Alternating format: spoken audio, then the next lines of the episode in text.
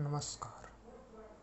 मैं अनुराग पंकज, आप सभी लोगों के साथ उपस्थित हूँ एक नए खबर को लेकर।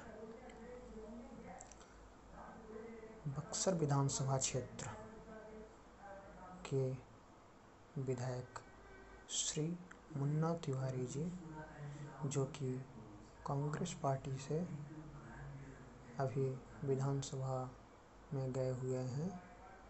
उनकी गाड़ी से शराब की बोतलें बरामद हुई हैं।